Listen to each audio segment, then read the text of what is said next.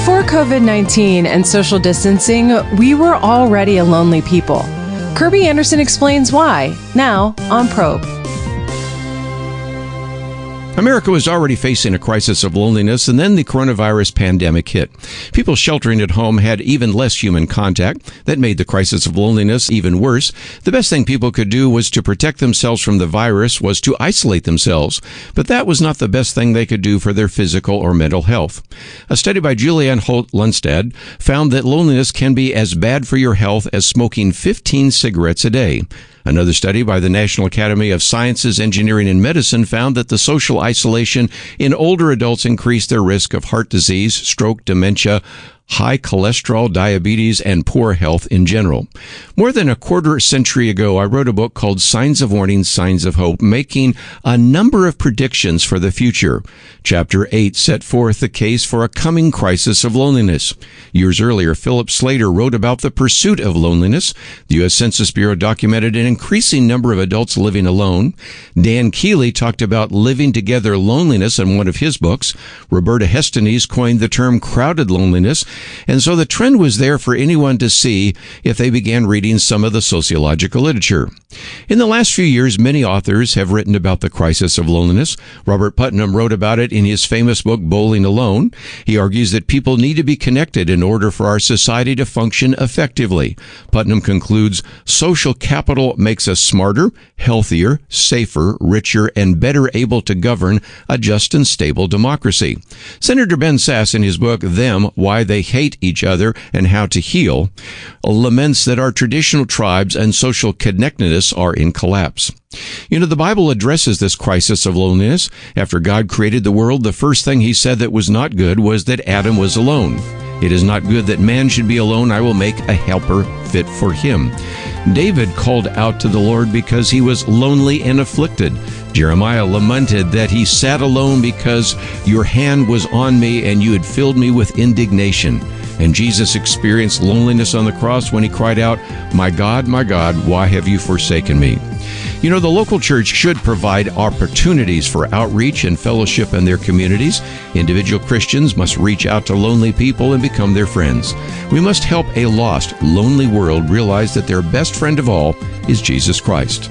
So this week we'll look at various types of loneliness with suggestions on what Christians can do. You've been listening to Probe with your host, Kerby Anderson. Get your free copy of Kerby's transcript, Loneliness, at probe.org. And oh, why not read it with someone? And then join us next time here on Probe. Why are we so alone? The reasons are simple demographics and social isolation. More people are living alone than in previous generations, and those living with other people will still feel the nagging pains of loneliness. In previous centuries, where extended families dominated the social landscape, a sizable proportion of adults living alone was unthinkable. And even in the 20th century, adults living alone was usually found either at the beginning of life, singles, or at the end, widows of adult life. But these periods of living alone are now longer due to lifestyle choices on the front end and advances in modern medicine on the back end. Yet the increase in the number of adults living alone originates from more than just changes in the beginning and end of adult life. Increasing numbers are living most of their adult lives alone. In the 1950s, about one in every 10 households had one person in them. They were primarily widows. But today, due to the three Ds of social statistics, death, divorce, and deferred marriage, more than a third of all households is a single person household. In the past, gender differences have been significant in determining the number of adults living alone. For example, young single households were more likely to be men since women marry younger.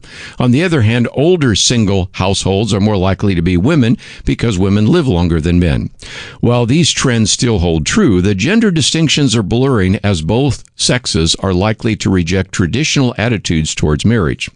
Tomorrow we'll look at these marriage trends in more detail, but let's at least mention the three major reasons why these changing attitudes towards marriage have left so many Americans alone.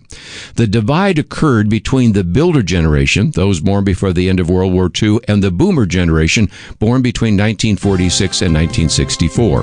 Their attitudes changed in three ways. They were marrying less, marrying later, and staying married for a shorter period of time. Builder parents set a record for the number of marriages in 1946 and also a record for the number of births exceeding 3 million for the first time.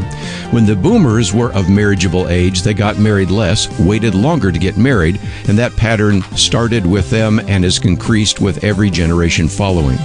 The church should provide community for the millions who are isolated. This is especially true since the problem of social isolation has intensified because of the government orders requiring most Americans to stay at home. This week we're looking at the issue of loneliness, and today I would like to talk about how changing marriage patterns have contributed to the loneliness we find in America. The post-war baby boom created a generation that did not make the trip to the altar in the same percentage as their parents. In 1946, the parents of the baby boom set an all-time record in the number of marriages. This record was not broken until the late 1960s and early 1970s when millions of boomers entered the marriage-prone years. Finally, in 1979, the record that lasted for 33 years was finally broken when the children of the baby boom set a new record of marriages. All of that to say that singleness has become a lifestyle for the post-war generations. Before marriage was seen as a necessity, now it is seen as one more lifestyle option. These post-war generations are not only marrying less, they're also marrying later. The median age for first marriage for women in 1960 was 20, and for men it was 22. Today, the median age for women is 27, and for men is 29. There is every reason to believe that the median age for first marriage will increase over the next few years. Another reason for a crisis of loneliness is marital stability. Not only are these generations marrying less and marrying later, they also stay married less than their parents. This trend has continued into the 21st century. This crisis of loneliness will affect more than just the increasing number of people living alone. While the increase in adults living alone is staggering and unprecedented, these numbers are fractional compared with the number in relationships that leave them feeling very much alone. Commitment is a foreign concept to many of the millions of cohabiting couples. These fluid and highly mobile situations form more often out of convenience and demonstrate little of the commitment necessary to make a relationship work. These relationships are transitory and form and dissolve with alarming frequency. Anyone looking for intimacy and commitment will not find them in these relationships. Commitment is also a problem in marriage, spawned in the streams of sexual freedom and multiple lifestyle options. The current generations appear less committed to making marriage work than previous generations. Marriages, which are supposed to be the source of stability and intimacy, often produce uncertainty and isolation. The church and Christian leaders need to address the importance of marriage from the biblical perspective and challenge couples to commit to each other for biblical reasons and for the sake of their children. This week we're looking at the issue of loneliness, and today I would like to talk about how many Americans feel alone even when they're in a relationship. Psychologist Dan Kiley coined the term living together loneliness, or LTL, to describe this phenomenon. He estimated that there was 10 to 20 million people, primarily women, suffer from living together loneliness. LTL is an affliction of the individual, not the relationship, though that may be troubled too. Instead, he believes that this has more to do with two issues the changing roles of men and women and the crisis of expectations. In the last few decades, especially following the rise of the modern feminist movement, expectations that men have of women and that women have of men have changed significantly. While these expectations do not match reality, disappointment and eventually loneliness sets in. Dan Kiley first noted this phenomenon among his female patients. He began to realize that loneliness comes in two varieties. The first is the loneliness felt by a single shy person who has no friends. The second is more elusive because it involves a person in a relationship who nevertheless feels isolated and very much alone. He found that women were especially feeling lonely even while in a relationship.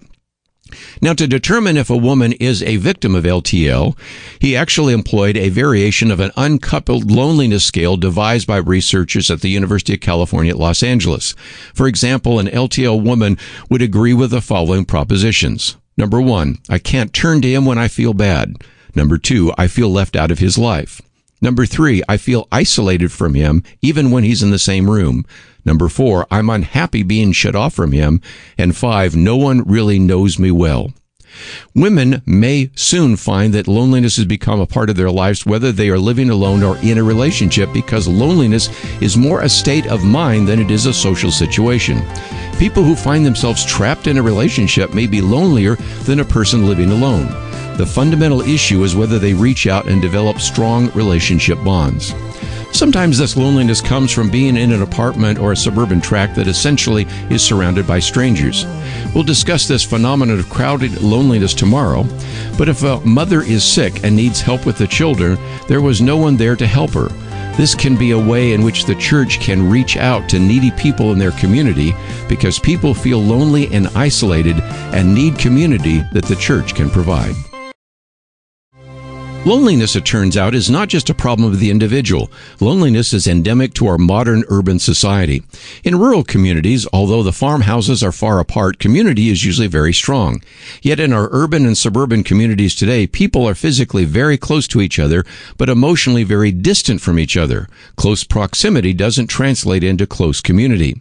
Dr. Roberta Hestenes at Eastern College has referred to this as crowded loneliness. She observed that we are seeing the breakdown of natural community network groups in neighborhoods like relatives. You know, the mobility of Americans has also caused loneliness. In his book, A Nation of Strangers, Vance Packard argued that the mobility of American society contributed to social isolation and loneliness, and he describes five forms of uprooting that have created greater distances between people. First is the uprooting of people who move again and again. An old Carole King song asked the question, Doesn't anybody stay in one place anymore? At the time when Packard wrote the book, he estimated that the average American would move 14 times in his lifetime. By contrast, he estimated that the average Japanese would maybe move five times. The second is the uprooting that occurs when communities undergo upheaval. The accelerated population growth among urban renewal and flight to the suburbs has been disruptive to previously stable communities. Third, there is the uprooting from housing changes within communities. The proliferation of multiple dwelling units in urban areas crowd people together who frequently live side by side in anonymity. Fourth is the increasing isolation due to work schedules. When continuous operation plants and offices dominate an area's economy, neighbors remain strangers. And fifth, there's the accelerating fragmentation of the family. The steady rise in the number of broken families and the segmentation of the older population from the younger heightens social isolation. In a very real sense, the crisis of relationships precipitates a crisis in loneliness. Taken together, these various aspects of loneliness paint a chilling picture of loneliness in the 21st century, but they also present a strategic opportunity for the church. Loneliness will be on the increase in this century due to technology and social isolation. Christians have an opportunity to minister to people cut off from normal, healthy relationships, and for people looking for a friend, Jesus Christ can be the best friend while pointing them to other friendships within the church.